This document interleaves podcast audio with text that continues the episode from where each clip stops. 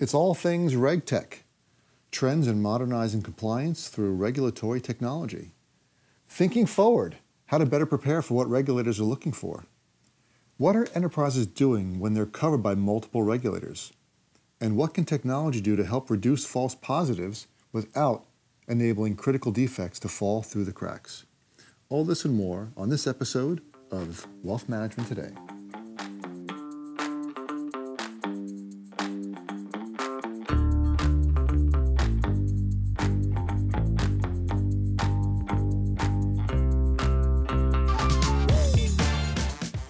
Episode of Wealth Management Today is brought to you by Ezra Group Consulting.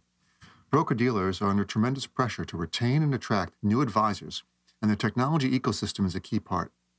Ezra Group Consulting is your go to source for building the next generation of advisor and client experiences that will supercharge your firm's growth, increase user satisfaction, and reduce operating costs.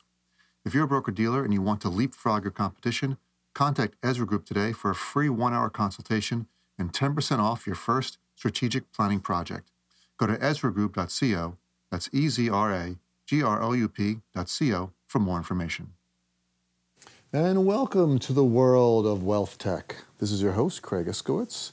I'm a consultant in wealth management, and I run a consulting firm that helps banks, broker dealers, asset managers, RIAs, and fintech firms with technology strategy decisions. And this is my podcast, and I try to present information to help the industry deep dive into different areas of wealth tech, wealth management, and basically talk about stuff that I find interesting, and I hope you do too. Today is all about compliance trends, technology for RegTech, uh, how you can improve technology uh, usage in compliance, how you can uh, become more compliant, uh, some uh, tips and tricks, best practices around compliance, and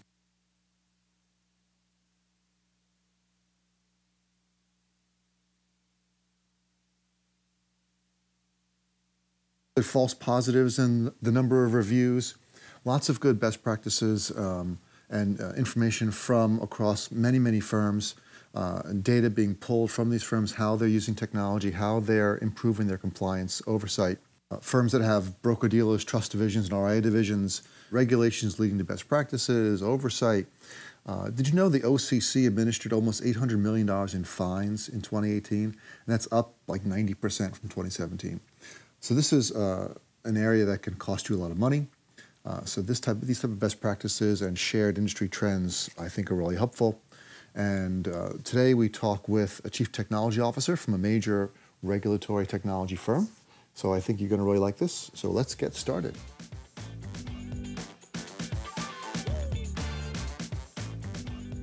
And welcome to another episode of Wealth Management Today.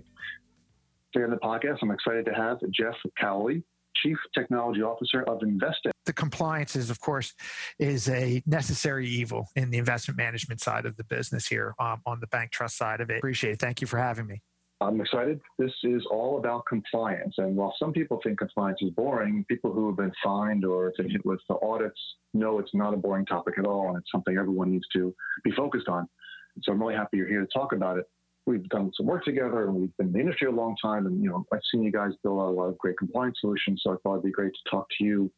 Uh, and, and you've got over 100 uh, bank trust clients and you do a lot of compliance work. So, what are some of the trends that you're seeing in the compliance business around centralization of activity or outsourcing or business segmentation? Yeah, so one of the one of the things that a couple of the things that our customers are starting to look at is how can they efficiently manage the process, right? What's their way of meeting their regulatory needs and then also their corporate risk needs, right? So, you know, they they offer as fiduciaries, they're offering investment management services to their customers. And as part of that, they have to make sure that their business practices, their process, and their procedures as around around investment management are aligned to what they're selling to their customer. Um, so some of the trends that we're starting to see out there is, you know, there's a lot more of the in the probably 10 years ago, a lot of our customers the front office folks, the investment advisor, the relationship person, the portfolio manager, the administrative, the trust administrator, those people were the people that were responsible for the for the compliance activity, right? They were making sure that they were adhering to the what we call in the on the bank trust side of this, the OCC Reg 9 investment and administrative review process. We're starting to see that now being handled by specific and specialized teams at the firm, right? Trying to take some of that compliance work off of the front office and sort of move it to the middle office or to the back office itself. And one other thing that we're starting to see is firms are looking at ways that they might be able to outsource this activity. So, in other words, maybe there's the ability to hire consultants to handle a piece of this or to outsource the work. Um, we actually have, uh, we're piloting with a very large bank, and they're actually using offshore resources in India to address some of the tasks and some of the items that need to be addressed as part of the, uh, you know, as part of their administrative review process. Uh, okay, so when they're, they're outsourcing more of their compliance, how do they make sure that they, they maintain the standards they need to to be able to answer to regulators. Right. So so the first thing that the regulators very much are are are concerned with is process and documentation. Right. So our customers, they'll typically have a chief compliance officer or a compliance committee, and they'll define all of those processes and procedures and they'll document those procedures right? So that's the first step of the process here. The story you always hear is, you know, when the NCAA comes down comes down hard on a firm, right? They a lot of times they'll they'll for some type of nefarious activity around student athletes, they'll talk about institutional control. So the first key concept that the, our customers and I and I mean by our customers, people that are in the investment management industry that are that consider themselves fiduciaries, they have to be able to document all of their process and procedures, right? So that's step number one. The second part of that is they need technology, right? And they need workflows in, more, in order to support that documentation and those process and the procedures. And that's where our technology comes in. They're able to configure their rules, their procedures, right? Their task. They're able to configure that all within uh, within our technology platform there.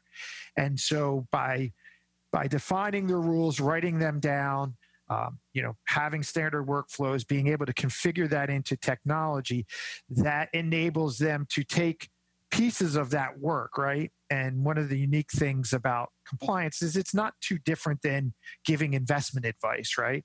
You know, it's a service level activity that requires a, a lot of individuals to to do a task or perform some level of work. And that task may be call the customer, right? Check on a legal document. Make sure you've checked about your investment policy with the customer, right? Or it may just say, check all the holdings that the customer has, right? All of these are just, you know, we we look at them as just an individual piece of work that a provider at a service firm needs to do, right? And so by defining all of that, they can sort of ring fence off activities and work that tends to be repetitive and low risk and they can look at it and outsource that right? Outsource it to an out to an outside firm right? Just in the same way that technology firms outsource development right? They'll they have a framework and a structure and they tell they go to uh, an outsourcer and they say hey we need you we need to hire somebody that's going to do this task over and over again and that's exactly how uh, they're looking at this from a compliance standpoint is they're outsourcing that task and that activity but the firm has defined that uh, that task and that activity specific to them. And then of course it comes around auditing logging all that information. All that is part and parcel to ensuring that it adheres to the firm's regulatory and their business standards. It sounds like there's a lot of data being generated. What kind of uh, quality control, or, are there any other concepts that they can bring from other industries to to manage this and, and make sure that that the, what they're what they're logging is accurate? Yeah, so there's there's a couple of really key pieces, right? First of all, you have to have all the investment management activity, right? That is, you know, all of the positions, transactions, everything that's involved with managing a customer's account and providing investment management services for a fee, right? So you have all of that data that has to come in from the custodian, right? Or from their primary books of record system. So gathering all of that information, because a lot of times when a task is being performed, it's typically around transactions or holdings, right? It's also around things like documents, right? Information about the customer, right? You know, you know, hey, have they have their statement set up? You know, has somebody had a conversation with them, right? Is the account is the account funded, right? Those are all those are all additional data points that that don't come from the custodian that are key in managing the investment management, you know, the, the investment management accounts themselves, right? So so you have you start with the custody data, then you layer on that all of the what I'll call metadata around the investment management process. And the last piece of this is all the data around the workflow, the task, and the activities, right? So who's working on it? When did they work on it? What were their comments on it? Was there an issue with it? Is there an exception to the work? Do they have to escalate the work, right? All of those things are sort of that third layer. So if you think about that, uh, you know, if you think about that sort of in the, the old Maslow hierarchy of needs, the base is the custody data. The second level is that investment metadata, right? And then the third level of this is really that all of the data associated with the workflow and the communication between all of the people at a firm and supporting all of that. And all of that data really makes up compliance data, uh, so to speak, around the investment management process. It, and controlling that, seeing it, visualizing it, using it for workflow, that's all key to uh, ensuring that those, you know, the quality and the defined processes and procedures that a, uh, that a firm has implemented, all that data is required in order to make that happen as well. So Maslow's hierarchy of needs, so the, the top level of compliance is self actualization. Couldn't say it better myself. It's really about being the best firm you can be.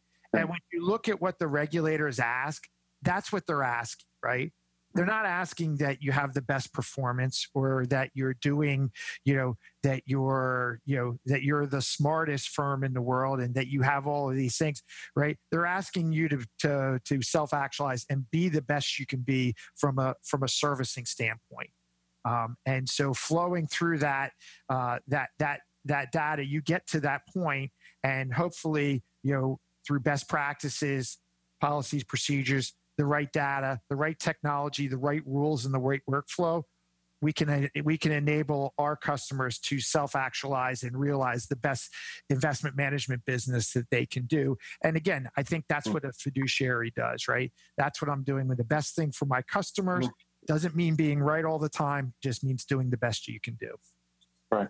I think we just found a potential title for this podcast is the self actualization of compliance. there you go. they need to be compliant and self actualized at the same time. Exactly. It could work. That's good teamwork there, Craig. Yeah. Well, we might find more. There's a lot more to talk about. so, with one thing I found interesting, and you know, we were discussing this beforehand and going over some of the notes. And one, one thing I really found interesting was the adoption rate of Reg 9 processes. And, you know, it's, it's, it's really a trend, a, a huge trend in the industry where they're, we're seeing mergers of or, or acquisitions where you have bank trusts buying broker dealers and then RIAs and all merging. And they've got to go to the highest or the lowest standard, whichever you prefer. And Reg 9 is the highest standard. So they're, they're pushing that out across all their other divisions, which didn't normally have that. Is that something you're seeing, and how does that impact those other parts of the divisions? Yeah, it's absolutely something we're seeing. And a lot of our customers, like I said, they'll have, you know, a lot of them have, have had a traditional bank trust you know what I'll call high net worth or ultra high net worth. Some people call it a family office. Uh, they've gone out and acquired RIAs, whether those RIAs have been asset managers or they've been other wealth management firms, right, where they're maybe managing family assets or they have a specialty um, in a particular area. And then the, the larger firms that also have a broker dealer offering where they're offering fee based you know services uh, managed account services right? The regulators that come in and do the examination on the bank they're going to look for the highest standard. And what they found is you know and again it goes back to that institutional control. Do they have control over all the investment management services that are being provided to the customer regardless of you know the registration so to speak right? They're looking to go to that highest standard. And what they found is you know the the review process and the process that the regulators on the OCC on the bank side of this have done around the you know asset management per se, you know that has been there's a high level of scrutiny around that. And so we're seeing our customers that have those situations they're starting to look at this and adopt the adopt the investment review process right? Because really it's not just an investment review process it's an investment management process right? And they're making sure whether regardless of maybe they have to do a particular finra rule check or the you know they have to disclose something on their form form adv uh, as part of the their ria registration right? They have to make sure that there's institutional control over what's happening in the accounts every day right? Are we adhering to the asset allocation we sat down with our customer? You know are we you know do we hold the right holdings right? Whether it's you know a share class or whether it's junk bonds or whatever it is all of those things are now being looked at uh, you know in a broader sense here and by by consolidating that investment management process across those three sort of divisions so to speak you know there it may be a little bit onerous in the beginning but they'll have an overall reduction of costs. Because what it enables them to do is then move down to a single governance structure right? They'll they'll have a you know they'll have a single risk structure um, right? So they may have a, a chief risk officer. So now the risk officer is not getting a separate committee oversight document from the from the BD side of the business versus the RIA versus the the bank trust or the wealth side of it. They're getting a unified view of that.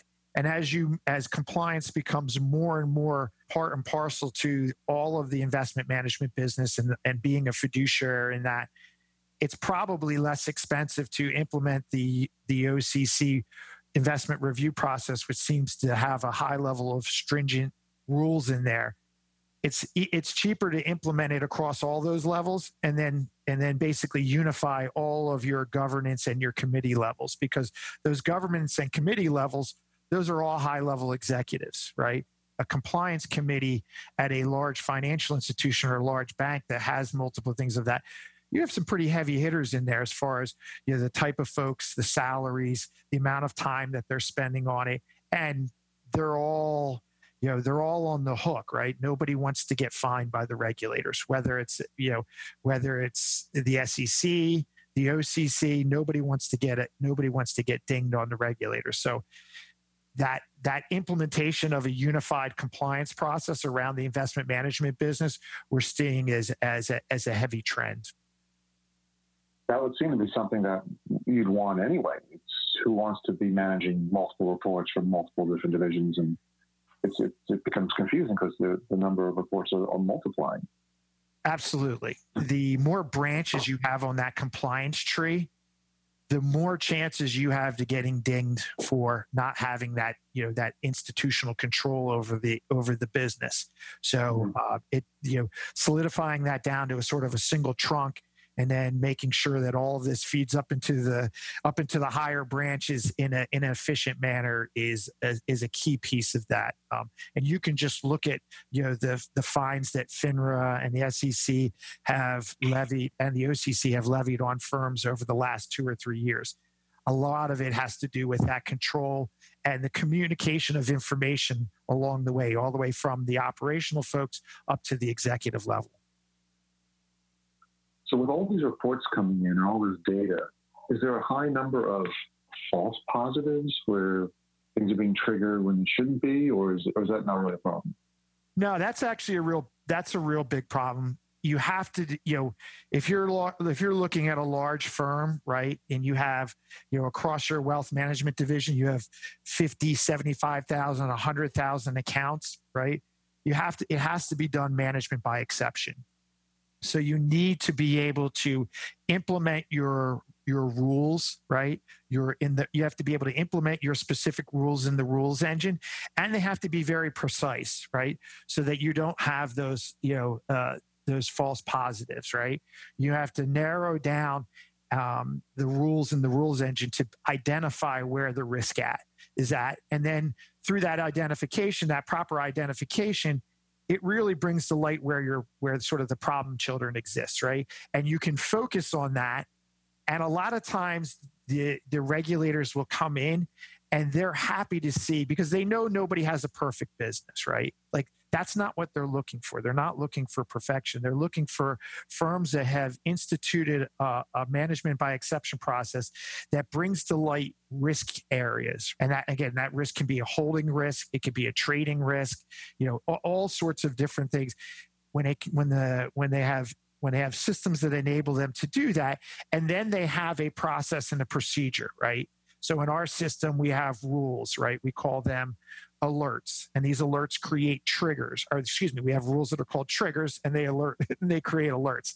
I apologize. We went from uh, we had flags before and we just changed it to alerts here. So over this uh, over our latest release. So we have triggers that are defined by the firm and they get defined as you know hey for example it's a concentration flag right? They may have a rule that says hey if it's a funder in etf right our concentration percentage is six or seven percent within the account, right? But if it's an individual stock or an individual bond, they may set a concentration level down to three or five percent, right?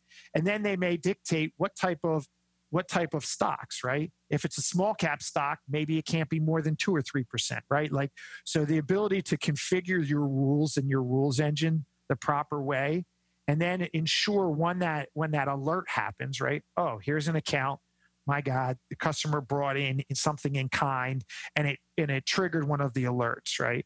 Now they want to make sure that there's a process in place for the advisor or a centralized team to look at it and say, oh, okay, yes, this customer transferred in kind, this particular security. The, the advisor has already had a follow up call, and there's a plan in place to trade out of that security once it moves from short term capital gains to long term capital gains. And that's going to happen in 45 days. That entire, what I just talked about, that has to be identified, documented, and stored and logged in a system somewhere. And that's really what our system does.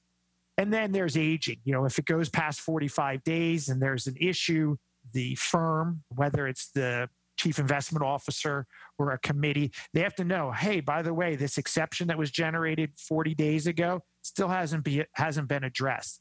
So they have to have a way for it to alert the user, hey, somebody has to take action on it. And again, it's all of that communication about what this issue is and how is it being addressed and making sure there's institutional oversight on the entire process and then the entire process is documented.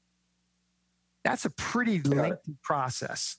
Yeah, if you had to like do it. that across every holding, it would take you a significantly large amount of time. That's why management by exception rule by exception is critical in order to be able to for these firms to keep their sanity and really identify the risk areas. You'd have to. You, know, you can't possibly do this all manually.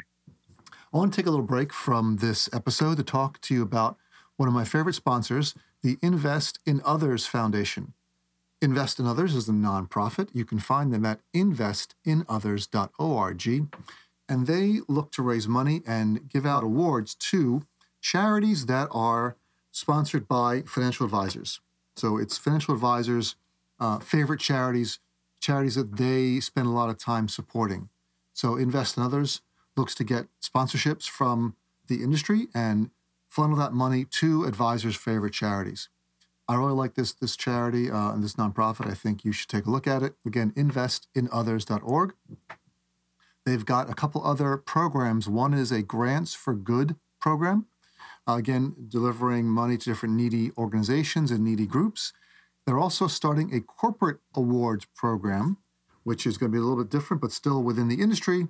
Uh, another way for financial services, uh, wealth management corporations to help uh, donate money to people in need. So I really like Invest in Others. I think you should take a look at it. Invest in Others. Let me spell this for you I N V E S T I N O T H E R S dot O R G. With all these, this talk about oversight and, and regulation and, and this, the immensity of data, can you share any, with all, and all the experience you've had? I mean, you've been an investor almost 20 years now, so you've seen it all. What can you share best practices around bank trust regulation, oversight, process? Uh, how can firms improve the, the way they're they're doing this? A lot of our customers right now are in the middle of transforming their they're really what they're in the middle of is assimilating their regulatory process with their standard investment process. So I think that's probably the best, you know, the the, the first part of this, right? Is how do I merge our regulatory, what we have to, how we have to check the box to the regulators, but how we're also checking and merging that into how we're managing our business every day. And the firms that are doing that, they're finding they're reducing both their, like, for example, account onboarding. That's a very intensive process. It's very there's a significant amount of risk around it right? So how are they how are they merging their account onboarding process with their investment process. So in our system that's called the initial review. And it's really that blend of you know in the account onboarding process there's there's custodial things that has to be done. There's legal documentation. There's a lot of check the box stuff that has to be done. That's merged now into their compliance process. So they're they're adhering that the investment process and the compliance process are really the same and through that merging they're they're achieving better risk results and they're also reducing their workflows right they don't have an account onboarding process and an initial review process and have them separated they're now the same process and the same resources that step through the account onboarding process are the ones that step through the initial review process, right? So that really is checking the box in two areas, right? Another area that um, you know that they're looking at is you know how are they engaging the customer, right? What's the ongoing customer engagement, right?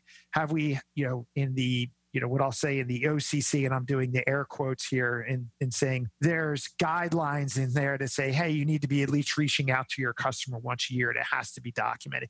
That that engagement process, dot, you know, engaging the customer, making sure that's documented, making sure all of the you know and a customer engagement's not just the advisor or the rep out in the field picking up the phone and talking to the customer it's sending that quarterly performance report right it may be accessed through a through a client portal.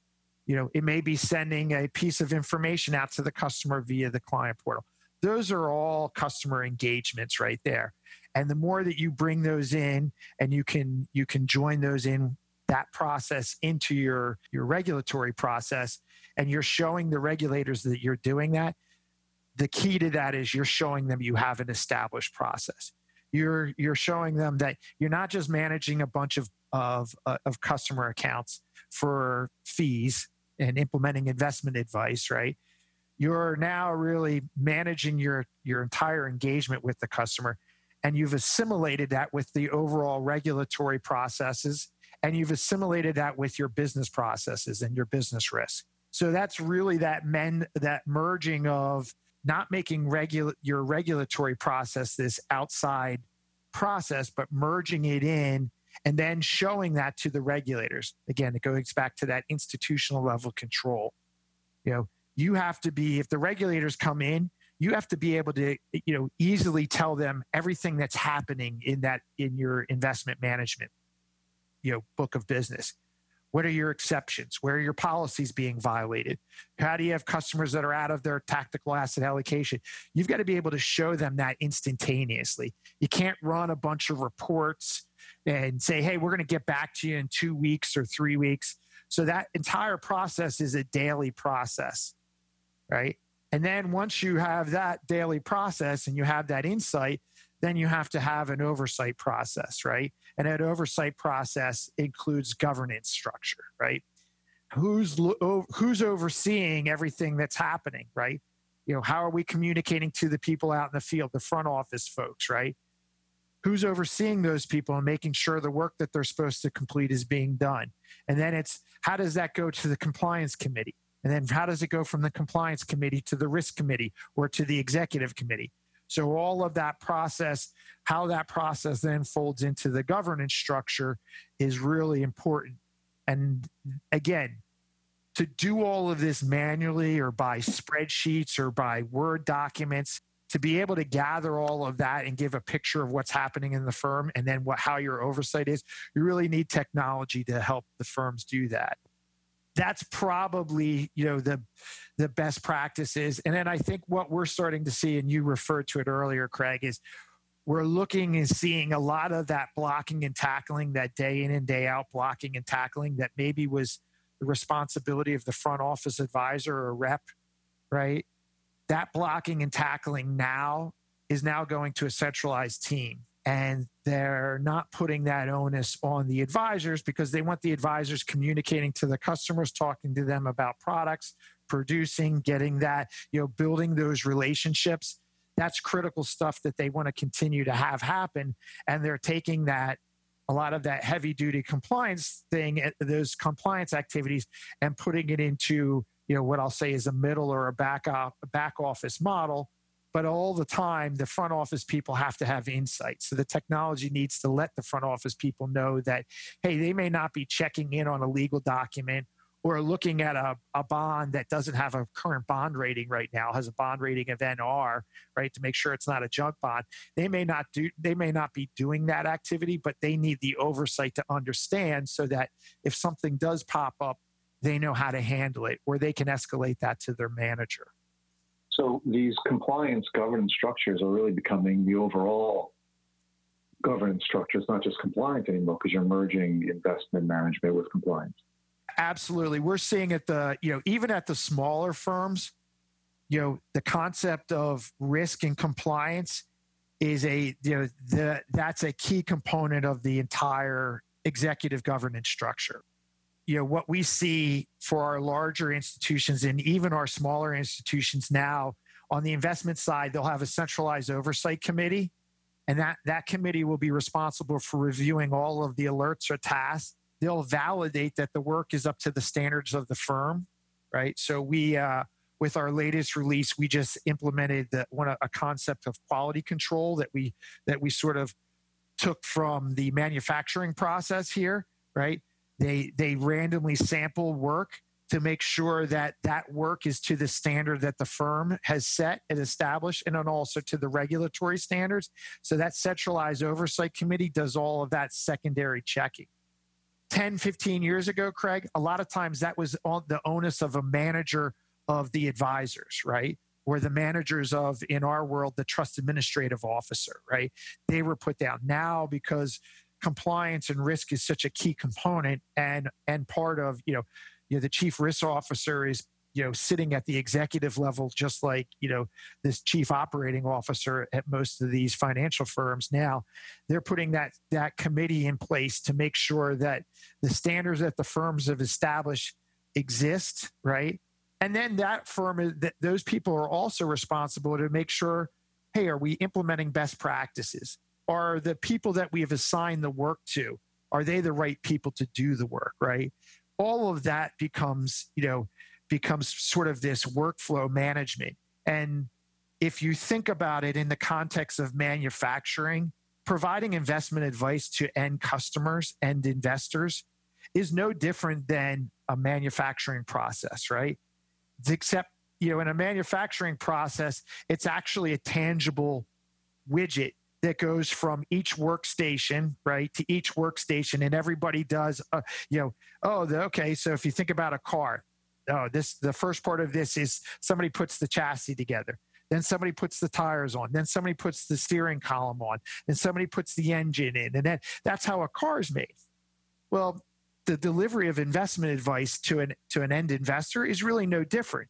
Some person initially sits up and and you know sells the customer right and gathers information and demographics about the customer puts that into their crm system. And then they you know they market to that potential customer. And then they onboard that customer. And then another person helps implement investment advice. And then another person sits down with the customer and says hey you've had a life event or, or and then another person implements trades for the customer. And then another person reviews you know the compliance and making sure everything's done um, and another person generates a quarterly performance report and then that goes out to the thing. So all of that is a manufactured process. It just happens to be a recurring process that happens all the time.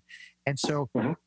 we're looking at taking you know they're really seeing that that that compliance and that governance structure is really a manifestation of all of that activity. And making sure that all of that workflow is happening in the proper way and and ensuring that there's oversight to that.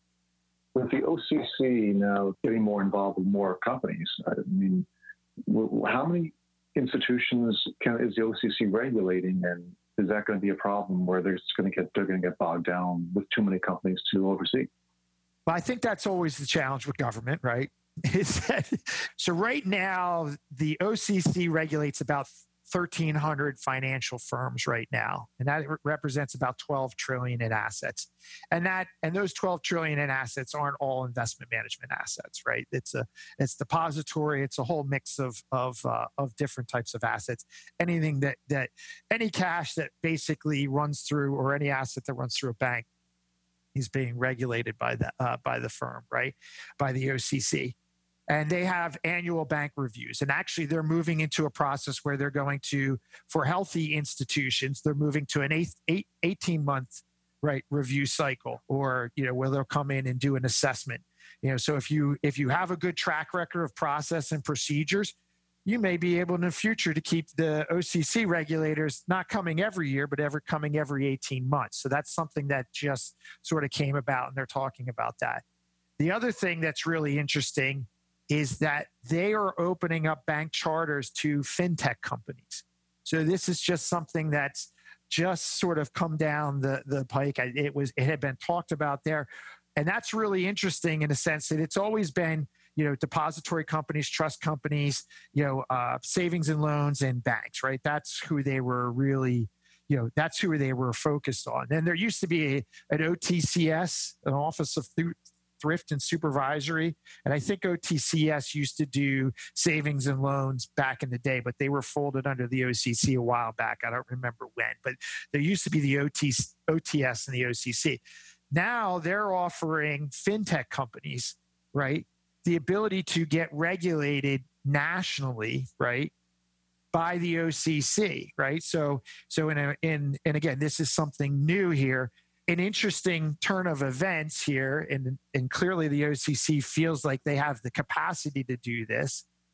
This is another regulatory channel for a firm that says, let's maybe I want to put implement robo advice, right, to all of my customers, right?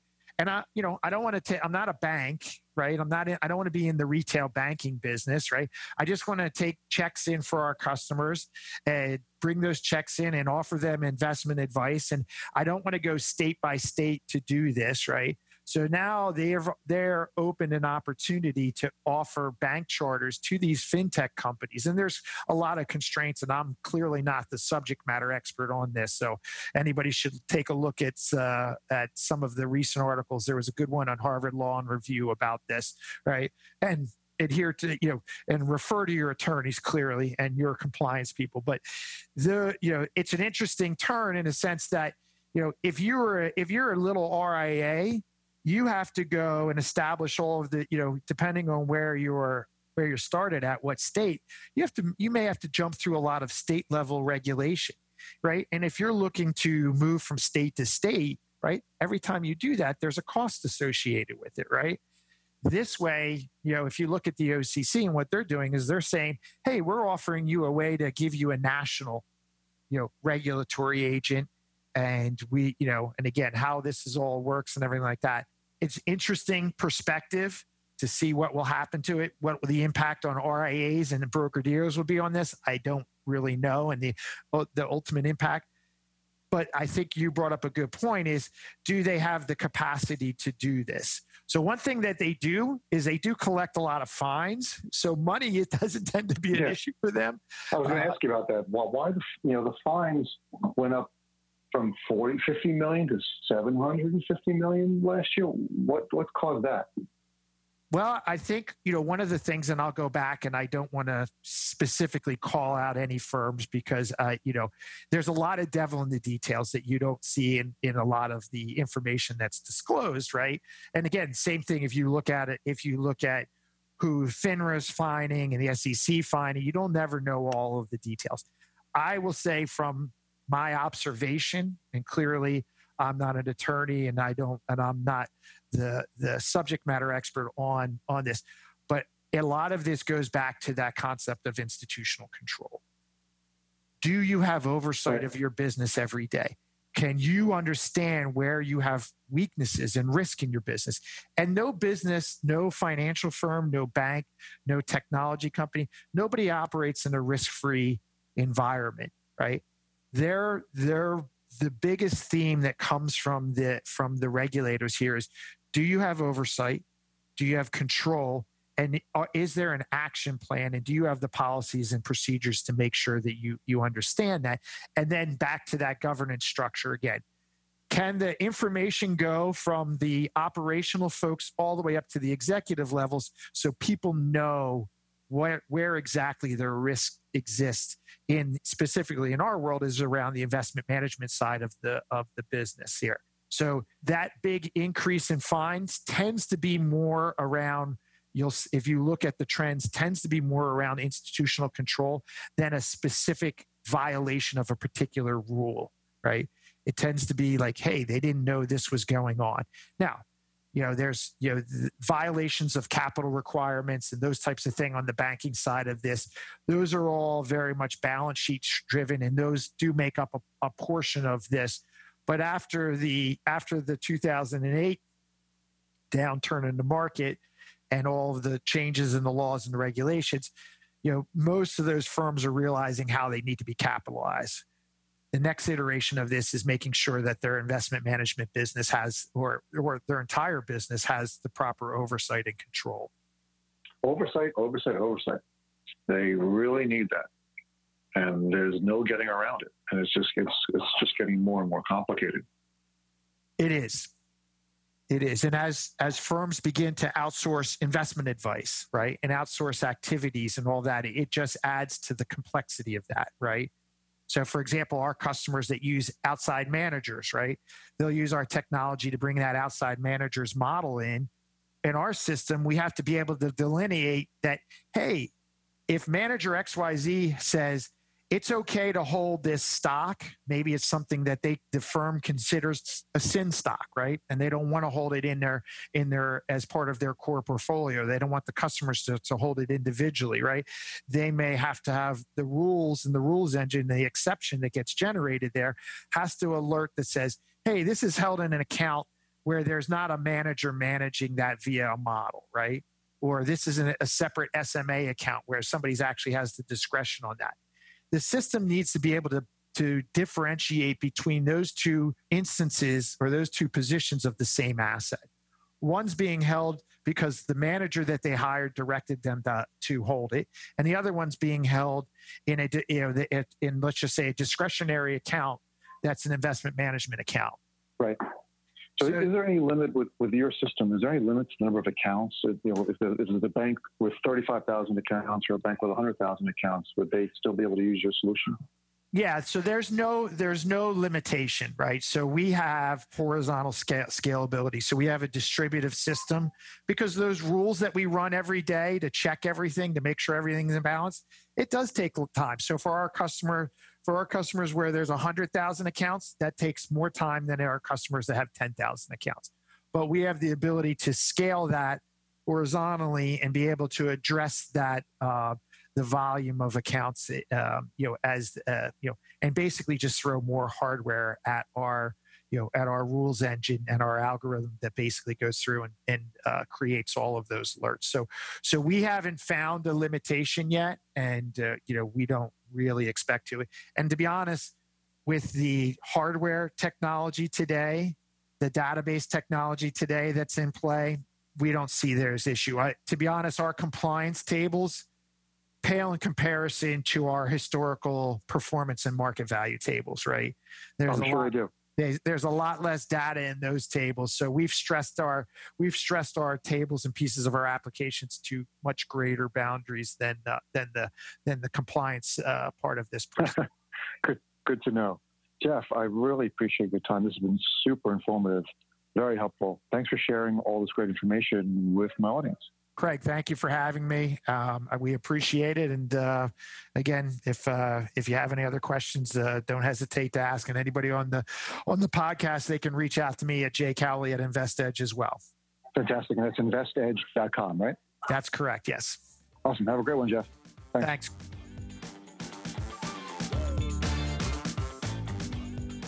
Hey everyone, it's Craig again. Just a few quick items before we go. If you liked this episode, please give it a five star review on iTunes. I would very much appreciate it. And remember to check out the show notes for links to everything we talked about on this episode. For more information on wealth management technology, you can read my Wealth Management Today blog at wmtoday.com. Thanks for tuning in, and I'm looking forward to talking to you all again next week.